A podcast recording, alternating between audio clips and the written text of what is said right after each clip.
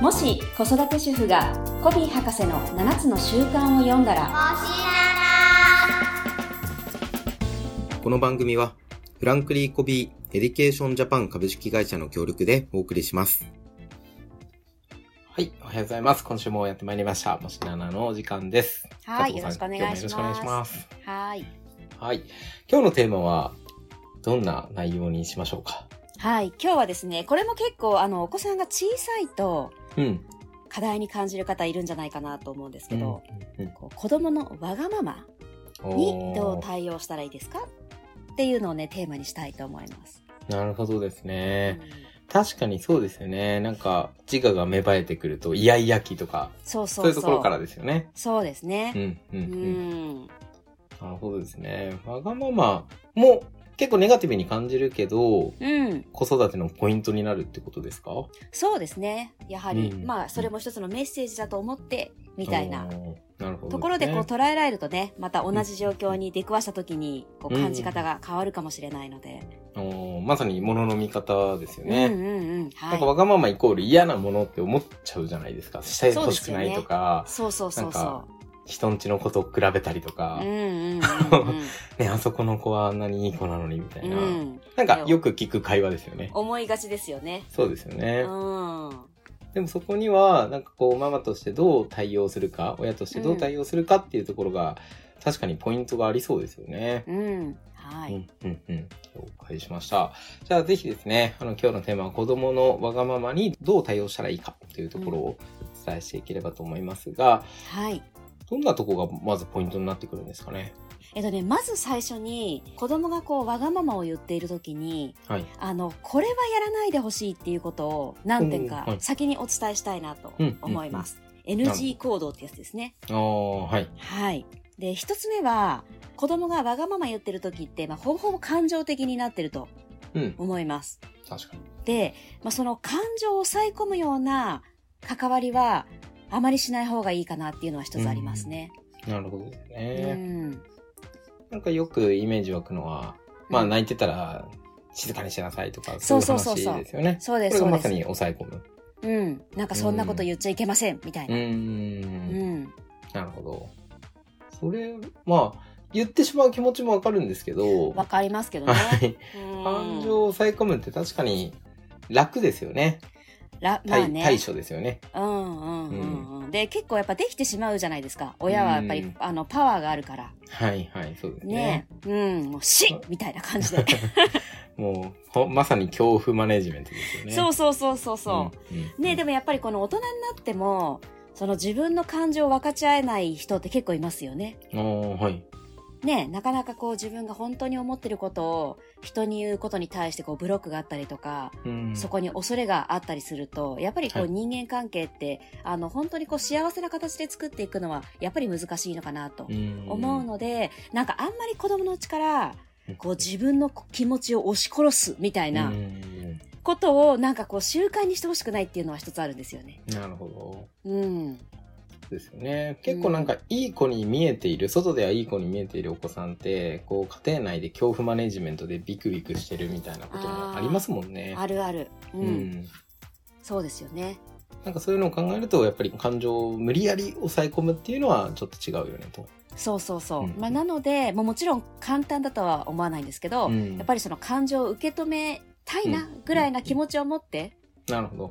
うん。うんうんいいですね。なんかその辺のポイントもじゃあぜひ、この後教えていただきたいんですが、他には NG 行動ってありますかはあとはですね、これももうやってしまいがちなんですけど、い。感情的に怒る。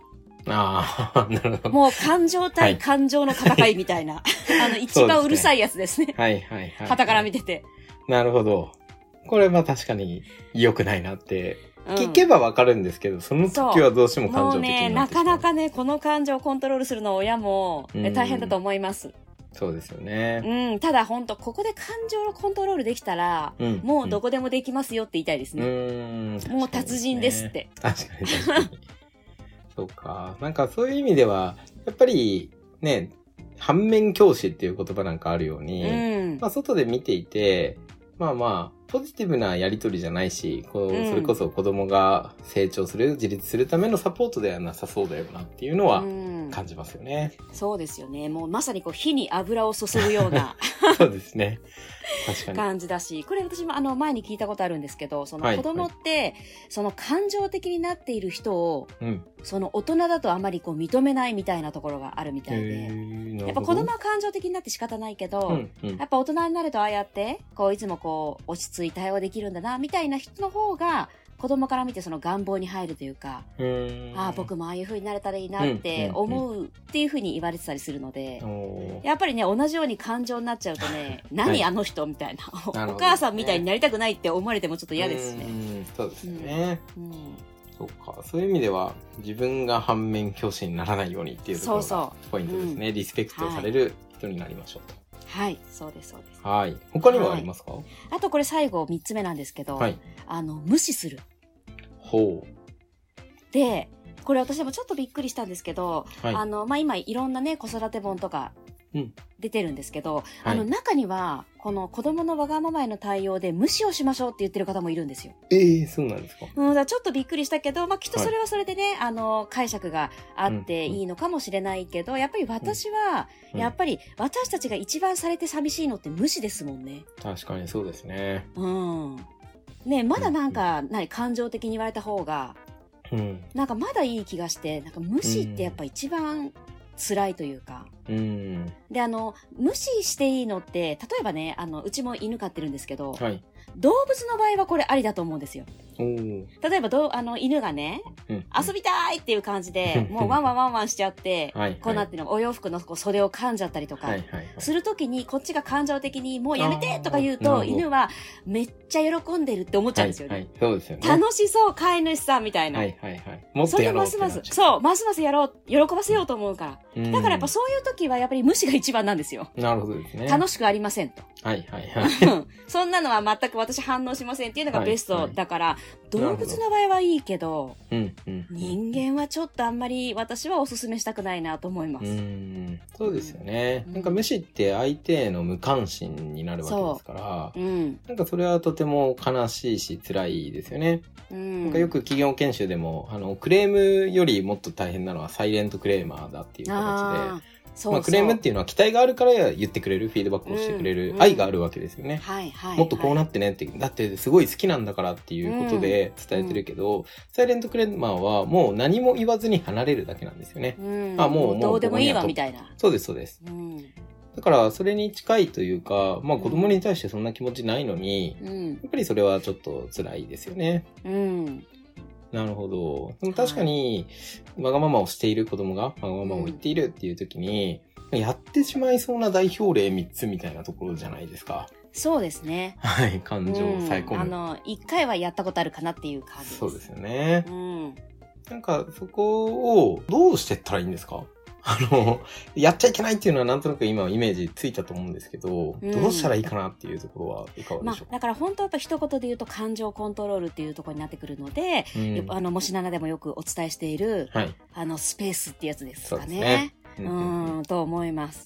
刺激に対して反応的になるのではなく、うんやっ。ぱここに一呼吸置いて、うん。あ、今自分が感情的になってるな、なりそうだなっていうのを気づいて、うんじゃあどんな選択をするかっていう主体性ですよね。そうですね。そうそう。うん感情的な子供に対して感情的になるってことはもう同じステージにいるっていうことですから。うん、そうですね。うん。確かに確かにまあ忙しいからとか大変な中で、うんもうね本当はこうしなきゃいけないのにそういう時に限ってわがままそをうそう言そうってくるとかわかるけれどもまあそこは柔軟になんかスケジュールを変えるなりとかう、んうん、うまくやってで刺激に対して反応するのではなくうん。うん。はいっていうことですね。はい。なるほどまあ結構この話聞いたらそれはわかるよって思うと思うんですけども、ねうん。でも大変っていうところもあるじゃないですか。そうです ね。なそうそうそう何が、まあ、やっぱ一呼吸置くが一番いいんですかね。そうですね。まあ、あと、この3つの対応をしても、決して改善しないっていうことを、やっぱりもう腑に落とすことですよね。まあまあ、そうか。うん、これやってるうちは永遠と繰り返すなっていうところで、うん。なるほど。こう一歩頑張っていただくみたいな。ああ、そこもじゃあ終わりを思い描くに、そうですね。近いですねうんそっかそっか。これを繰り返してて勝手に子供のわがままがなくなるって確かにないですよね。ないし、逆かなっていう気がしますよ ね。確かによりどんどんどんどんヒートアップするというか。ヒートアップ。うん。うん火に油を注いでるわけですから。う。うんん。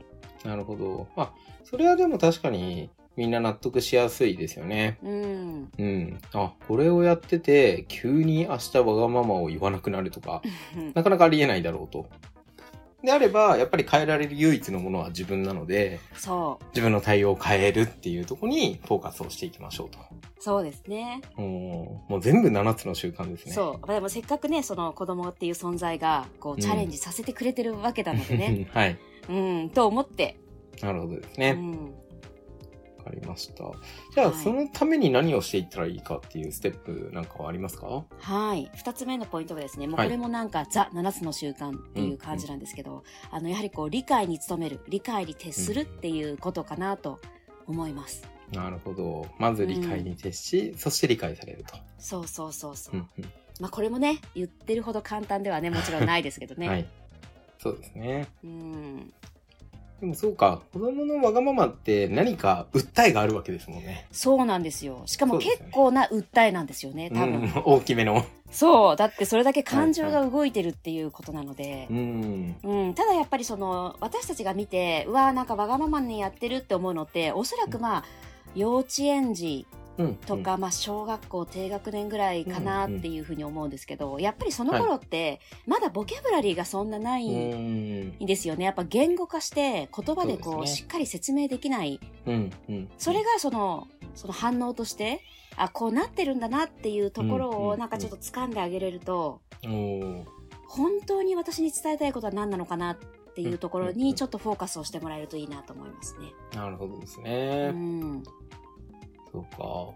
わがままっていう表現として出てきているものはそれなんだけれども、うん本当に伝えたいこと、うんなんか例えばその裏にあるのはどんなことなんですかねでも例えばもう僕の言いたいことが分かってほしいっうん。ていう感じですよね。なるほど。僕は今本当はこう思ってるんだってうんうんうん、言ってる。るのが、あのわがままっていう行動で出てきてるのかなと思います。なるほど。それが伝わらないから、ちょっとそう感そう情的になっちゃったりとうか、んうん、暴れちゃったりとか、うんうん、まあ、そういうのが行動として出てるということですすね。うんそうですね。うん。うん、だから何を伝えたいんだろうっていうところうんうんにうんフォーカスして関わってもらえるとうん。いいかなと思います。なるほど。うんなんかイメージその奥にあるのって、例えば寂しいとか、うんうんうん、なんか愛されそうたそういとか、そうそうですそうです。そういうことですようね。んうん。なんかそそうでこを理解してあげると。そうそうそう。で、大抵なんか、あの、それこそやっぱりパターン化してると思うんですよね。うんその子供がわがままを発揮するときって、おおなるほど。おそらく。はい。はい。で、パターン化してるってことは、やっぱりそこに、こう何かしらの、うんその思いというか、メッセージが隠れてるそわうけですね。そう う。そう。で、やっぱりなんか、大抵忙しくしてる時なんですよね。多多いのは、はい、はい。まあ、朝とか、あとこう、うんお仕事持ち帰って家でしてるとか、うーんあとね、。在宅ワークされてる方も今たくさんいると思うんですけど、うんうんううん、んやっぱこっちが忙しい時に限って、うん。やっぱりり寂しい話聞いてくれ構ってくれ みたいなうのんが行動で出て、それがこう私たちわがままっていう風に捉えてるのかなっていう感じだから子供たちはなんか、わがまましたくてしてるわけじゃないっていうことですね。あーなるほどですうね。んなんかもう、わがままって聞くと、何々買ってとかも一つだと思うんですよ。うん結構直結するわがままじゃないですかう。んだから、例えばお母さんと買い物に行きましたと。うんで、あれ買ってこれ買ってって、なんか普段の寂しい気持ちがそうやって出てきているのかなとかって考えると、うんなんかが買ってあげたくもなるかもしれないし、うんなんか買ってあげた上で、なんかそれで黙らせるんじゃなくて、もっと他の場で愛情だったりとかを伝えるっていう、そんなことにつながってくんでしょうね。そうですね、うん。うん、だからこの感情をこうどうやったらそんな炸裂する前にうん。うん。こう普段からねある程度こう満たされていればなるほど。爆発することないと思うので、うん。うんまあ、この7つの習慣で言えばこう第二領域的にはい。その子供がこう感情を満たされるようなうん。習慣とかうん。うんがあるといいのかもしれないですよね。なるほど。そうかん第二領域の時に対処しないから緊急第一にそうなっ第ち一ゃ領うんです域ね。に第一領域に来ちそゃううと。問題として顕在化するっていう感じですよね。はい、ちょっとじゃあ改めて第二領域をお伝えしていただいていいですあかはい、ありがとうございます。はい第二領域は、あの、まあ、この7つの習慣の、まあ、第3の習慣で出てくる、まあ、時間管理マトリックスっていうところになるんですけど、緊急じゃないけど重要なこと。うんうんこれを第二領域と言っていて、やっぱりこう、私たち日々24時間、時間を使ってるんだけど、まあ、できるだけ多くの時間をこの第二領域の活動に使っていきましょう。うんうんっていうことですよね。でで、そうするねと、そのいわゆる第一領域、緊急かつ重要なこと、うんまあ、要は突発的なトラブルうんとかが減ってくるうんうんうんっていうことですよね。そういうことですねうん。まあまあ仕事も子育てもそうか緊急で重要なことばっかりを対処してるともう本当にそれに追われて疲弊するみたいなことですよそねうそうそう。うん。で、事後対応って事前対応の4倍の時間とお金とエネルギーかかるって言ってますからね。うんどんどん忙しくなりますよね。なるほどうん。じゃあ根本原因は何なのかじゃないですけど、うん。緊急じゃないけど重要なこと子供との時間とかですねそうそうそうそう。まあ絶対緊急にはなんないですからね うん。はい自分でこう意図的に取らないとそうそうそうそう。うんそうなんですよね。第二領域って、あの、自分から唯一取りに行くうんところなんですよね。うんあとは勝手に向こうからやってくるって言いますもんね。はいはいそうですねトラブルとかはね。そうですねうん。なるほどじゃあそのためにこうわがままの裏にあるメッセージだったりこの子供の感情うん。うん訴えていることに理解を務めるっていうのが2つ目のポイントですね。はい、そうです、そうです。うんうん、それ以外にはどうですか、はい。で、三つ目はですね、ただなんかそうしていると、やっぱり最近なんか特に思うんですけど、なんかちょっともう子供にコントロールされてしまいがちな、おーママ多いな、言いなりみたいな。うんうんうんうん。なんかもう騒がれると嫌だし、うんうん。ね、それこそ、あ、きっと私寂しくさせてるからこうなるんだわ。じゃあもう何でもいいよ、みたいなうんうんうん風になってしまうのも、私はなんかすごくまずいなと、なるほど。うん、思っていて、やっぱり子供の時に、あの、忍耐を育むってすごく大事だとうん思うんですよね。はいはい。うん。なので、やっぱりその、まあ、理解しつつも、その我慢させるところは、我慢させるっていうこともやっぱりこう同時にしっかりやっていかないと、うんうんうん。あの、本当のわがままになってしまうというか、うーんうん。なるほど。そう。で、こう、やっぱり、私たちルールの上に個性があって、うんこう、初めてそれが個性って認識されるんですけど、うんこのルールもない中でのただの個性って結構もうわがままっぽくなっちゃうんですよね。はいはいそういうことですね。うん。なるほど。まあそうですよね。こう忍耐とわがままってなんかすごくこうまあバランス関係といううか、ん。うん、ただ何でも叶えてあげるのが理解してやってあげるっていうだけではないよっていうことですよね。うん。うんうんそうですね。なのでね、やっぱり各ご家庭で、やっぱり、あの、明確に、あの、子供も私たちも納得できるようなルールをうんうんうん決めて、で、またなんかこのルールが日によって変わってしまったりするとね、子供も混乱するので、うんやっぱりその一貫した対応を取るためにも、うんルールを決めて、そのルールに従ってこう対応するみたいなことがすごく大事かなと思います。なるほど。うん。なんか例えばどんなルールは思い浮かびますかあの、でも例えばね、外食に行って、うんね、あの、静かにするべきところでは静かにしようとか、うんまあ電車とかバスとかもそうですしね。うんうんうん。うん。そっか。もうシンプルに周りの人に迷惑をかけないとかっていうルールってこうんうとんでうすんかうね。ん。なるほどですね。じゃあ、まさにわがままを言っていい場というところと、そうじゃないところも明確にしておくと、あらかじめ。そそううそう。うん。で、お互い納得しておくってことが大事ですね。ですね。うん。押さえつけるルールじゃダメですからね。そうそうそ都う合のいい、大人の都合のいいルールじゃダメですもんね。うん。うんうん。まあ、そういう意味では、だから、お出かけをした時に、こう、例えばじゃあ、わがままを言って騒いでいる子を見かけた時に、一緒に考えてみるといいかもしれないですよね。うん、そうですねう。ん、うん。いいと思います。ね。なので、うんこういう時ってどうしたらいいかなみたいな、うんどういいですね思うっていう問いかけですよね、ますさにごいいいと思います。あそこでルールができてったら自分で守ろうってなりますもんうね。ん。いいですね、それこそね、あのもう小学校高学年とかになると一人で出かけたりもしますしね。。うんうんやっぱそういう時にこう出てくるんですよね。うんうんうん。なんでしょう、幼少期の品格というか人格の部分ですかね。そうそうそうそう。うん、うん。うんね、その辺にこうゴミぽいぽい道路に捨てながらうん歩いちゃう子もいれば、やっぱ絶対そういうことをやらない子もいますしね、うん。あのもう信号も律儀にうん。うん。車なんて全く来ないけど、はい、もう律儀に結構守ってる子もいますしね、うんうん。なるほど。ねでもやっぱりそれはそう社会としてのうんルールだからみたいな形で、はい、はい。うん、でやっぱりそういうルールがしっかり入ってるからこそ安心して個性を思いっきり発揮できていくと思うんですよね。うーん。うんね、だからやっぱり個性を大切にするためにもはい。その、ね、基盤となるルールそしてやっぱりそれを守るっていう忍耐を、うーん。うんでやっぱ忍耐って鍛えておくとやっぱりメンタルの強さにつながるので、うん。絶対いいですよね大人になってだってね忍耐の場面ってたくさんありますしねそうですうね。ん、必要な要素ですよね。うん、なるほどですね。